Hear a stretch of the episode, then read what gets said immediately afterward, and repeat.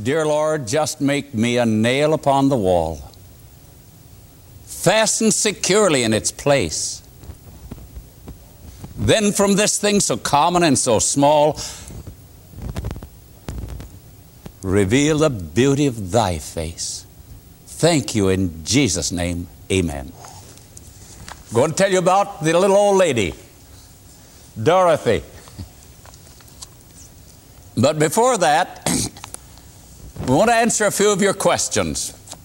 Here are some questions that have come in from the students right here, and it'll pertain to you young people who are viewing this program.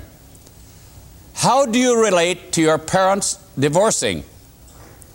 Especially in, and I'm not going to read the name of the town, the town where we are, where all the church members stare and talk about you and your quote, terrible home life. In the first place,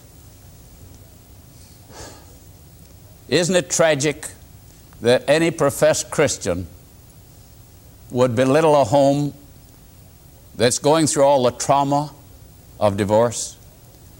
Those that are divorcing already find their hearts are cut.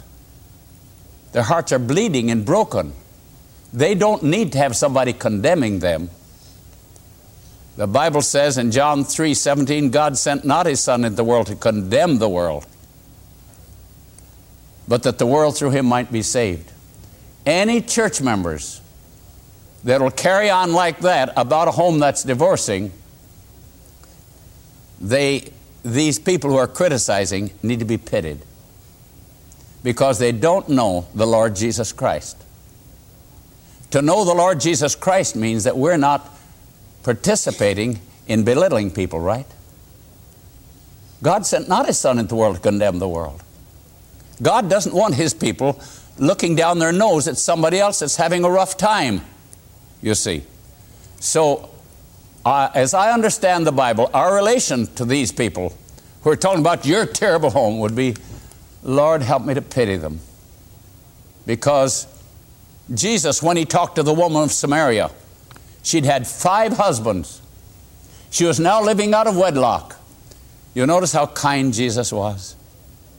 Instead of condemning her and belittling her, he revealed to her that he was her Savior. So we need to pray for people that are going around with the thoughts of criticism and condemnation.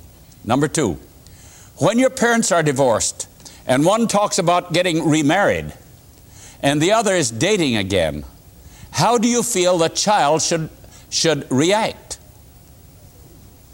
Should, I show, should they show their true feelings or consider the parents' sensitivity and hide their feeling? I think that's beautifully written. Don't you think so? Think so? That's beautifully written whoever wrote this recognizes that the parents do have a, a, a sensitivity. It's a, it's a trauma. It's a very difficult situation. Now, but it's also extremely difficult for the children.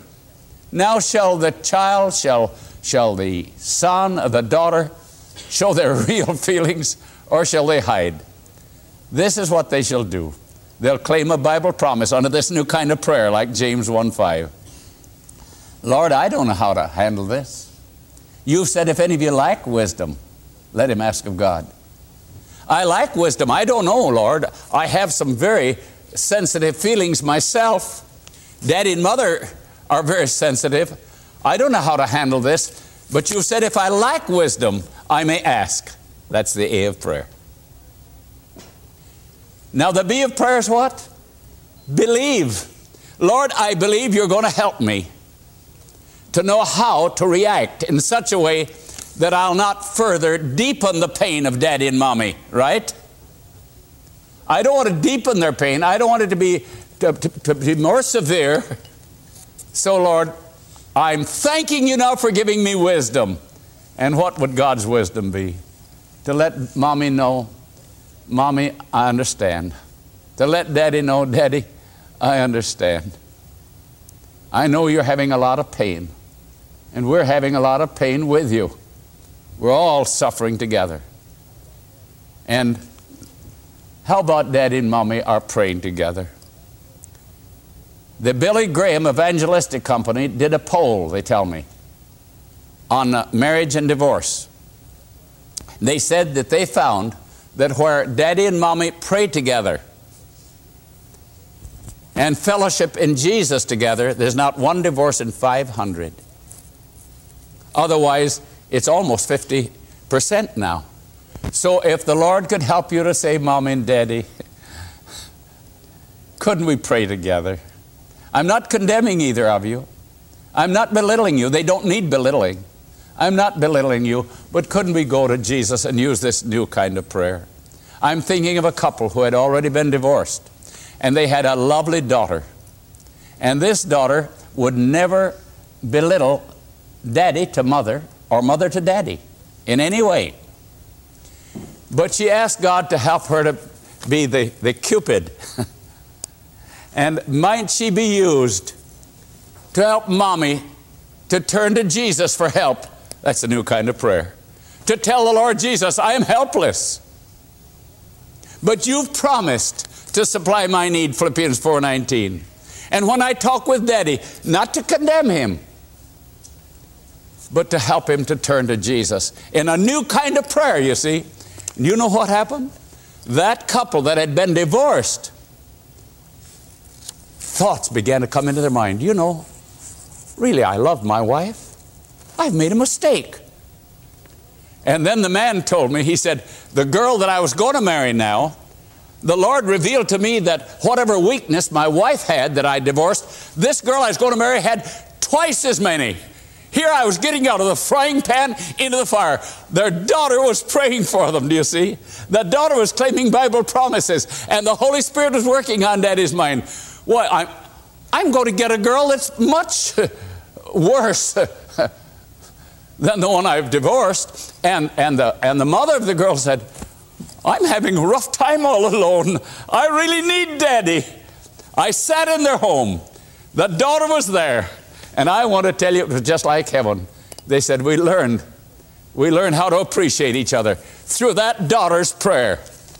All right, maybe we better stop right here, else why, otherwise I may not be able to get through with Dorothy. this little old lady, Dorothy, she was sitting there as the young people were relating their experiences. How did they relate the experiences? This is my problem. This is the promise I had. And this is the solution that the Lord gave me. One after another would get up. They would share. They could tell it all, a, as a rule, in about three or four minutes. And every time a young person would get up, they'd always give the credit to the Lord.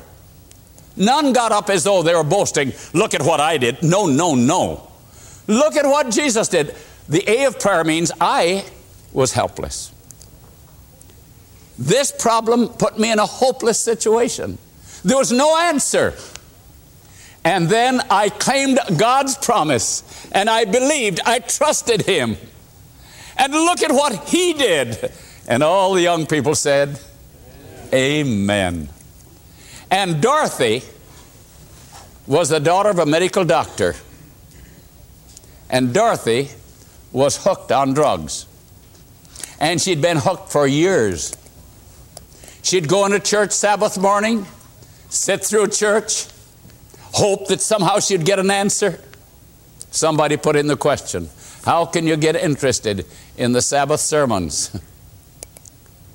for some reason, and we don't want to belittle whoever was preaching, but for some reason, Dorothy didn't get the secret in any sermon she heard. She somehow didn't learn that you can take God's immutable, eternal, impeccable word, the word that made a world out of nothing. You can take that word, and when you are hopeless, the situation is a hopeless situation. You're helpless to handle it. You can look skyward and say, Lord, I can't do it. You've promised to do it. The gift is in the promise. Sabbath after Sabbath, Sabbath after Sabbath, Dorothy went to church. Bless her heart. You'd have thought she'd gotten discouraged, wouldn't you? She walked out as she walked in, except she was under more guilt than ever before.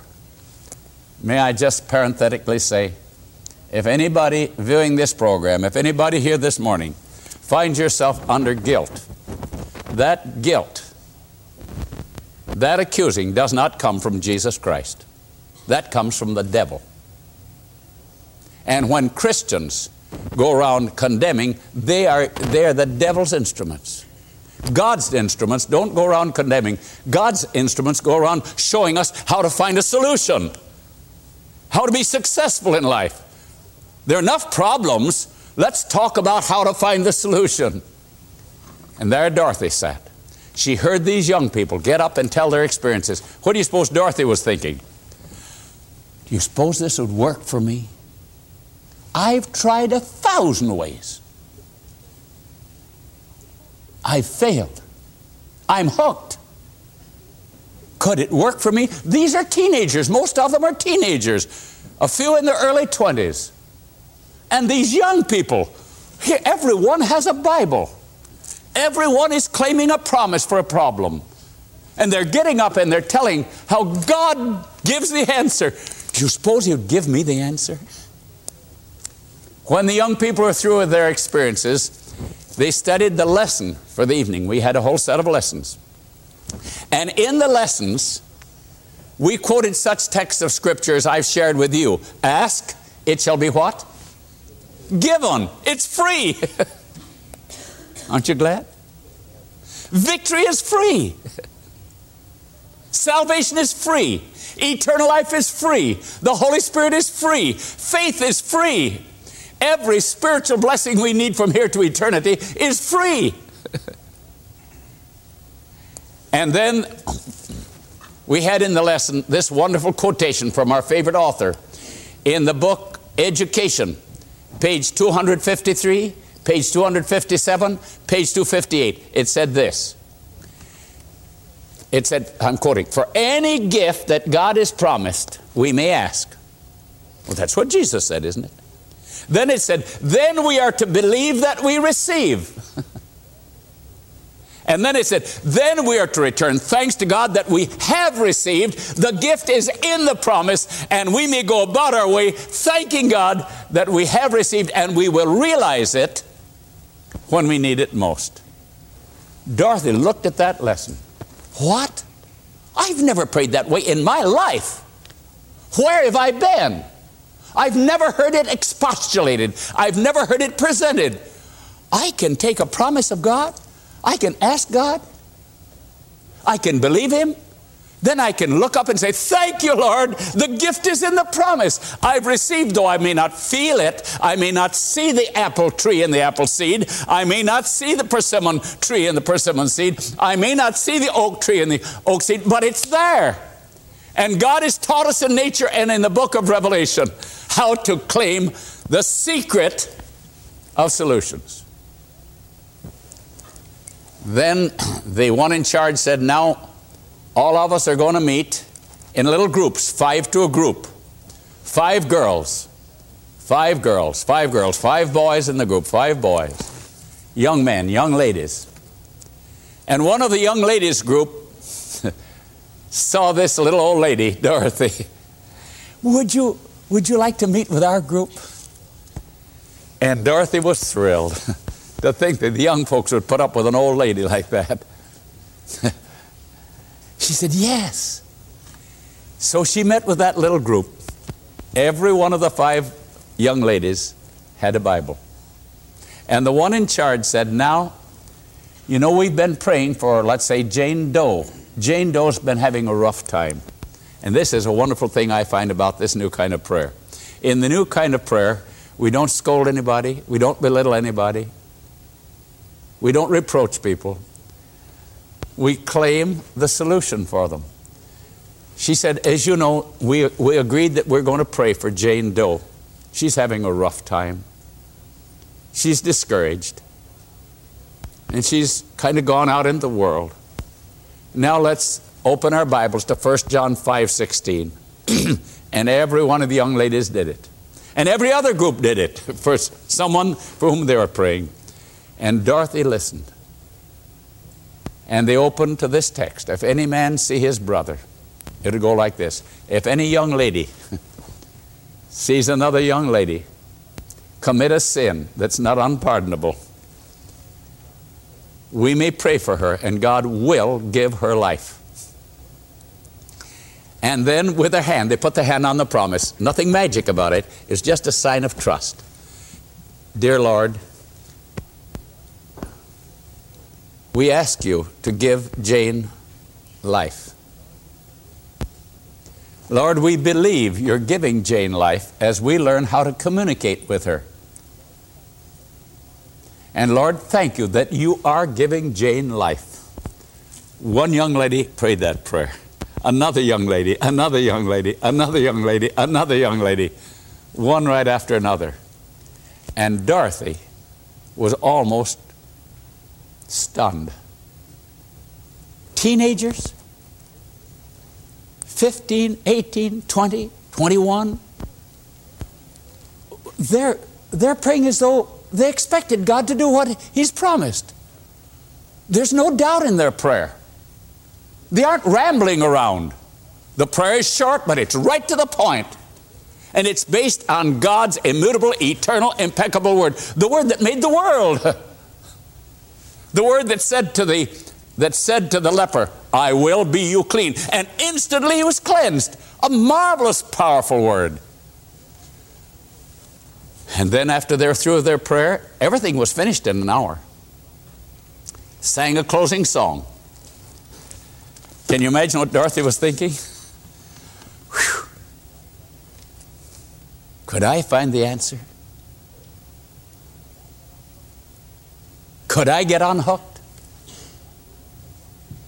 Would God do this for young people and He won't do it for me? She went out, climbed in the car, on the way home. My, could I find deliverance? Why, these lessons are right down to earth. They deal with, with our problems. Peter told about how God solved his special problem up on the mountain. There are no platitudes, no deep theology. He had a problem, he claimed a promise, and God came to his rescue and saved his life. Dick had a problem. He didn't know how in the world he could be fitted for the exam. But he claimed God's pro- promise.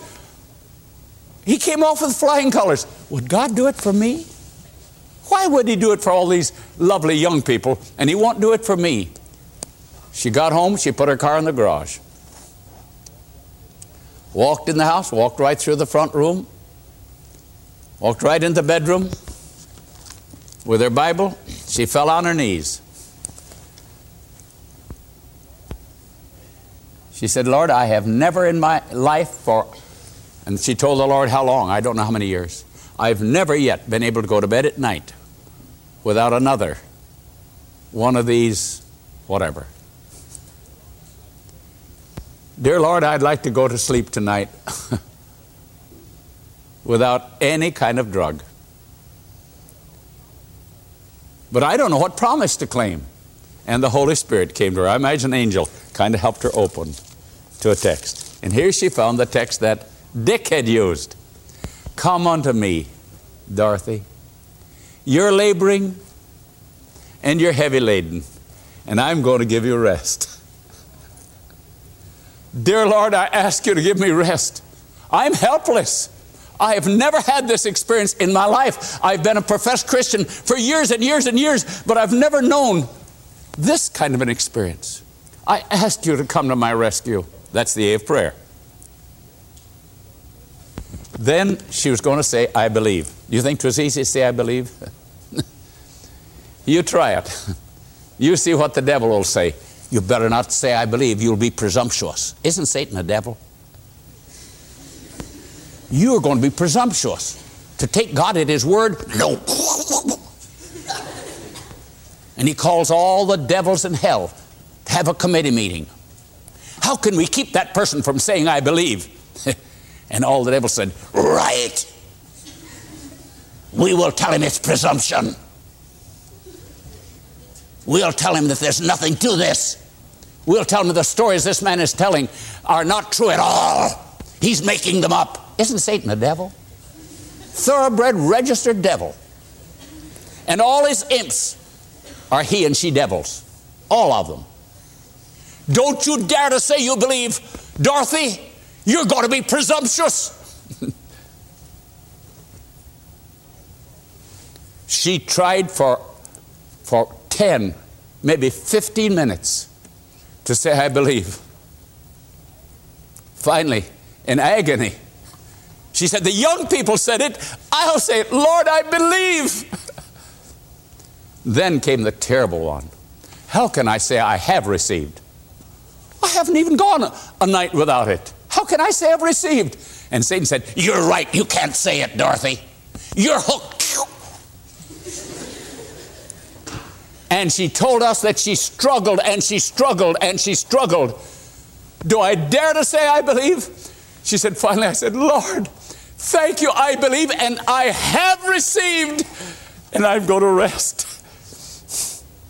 21 days later, I saw Dorothy in the Descanso Gardens of Los Angeles. she said, I slept like a log. You know how a log sleeps? Doesn't move a board foot. And she said, I slept like a log. The next night I claimed the promise again and went through the agony of believing and trusting and thanking God the gift is in the promise. And I slept like a log 21 days without a drug. I said, Dorothy, what promise did you claim? I pulled out a, an envelope. She said, I claimed Matthew 11, 28. Come unto me, I'll give you rest. Three months later, I called Dorothy on the telephone. Dorothy, Three months have passed. May I ask you a personal question? She said, Yes. I said, I want to write a book. It's called Youth Praise, God Answers. Do you mind if I ask you three months later, do you still have the victory? She said, Elder Coon, yes, never one, not one has passed my lips. I said, Do you mind if I put your story in our book, Youth Praise? She said, That's good. Three years passed. We're holding a series down in Southern California. I told her story to a group of young people like you and those of you who are viewing. As I shook hands, out came Dorothy. Do you know me? I said, No. She said, I'm Dorothy. Oh, I, I had to give her a coon hug.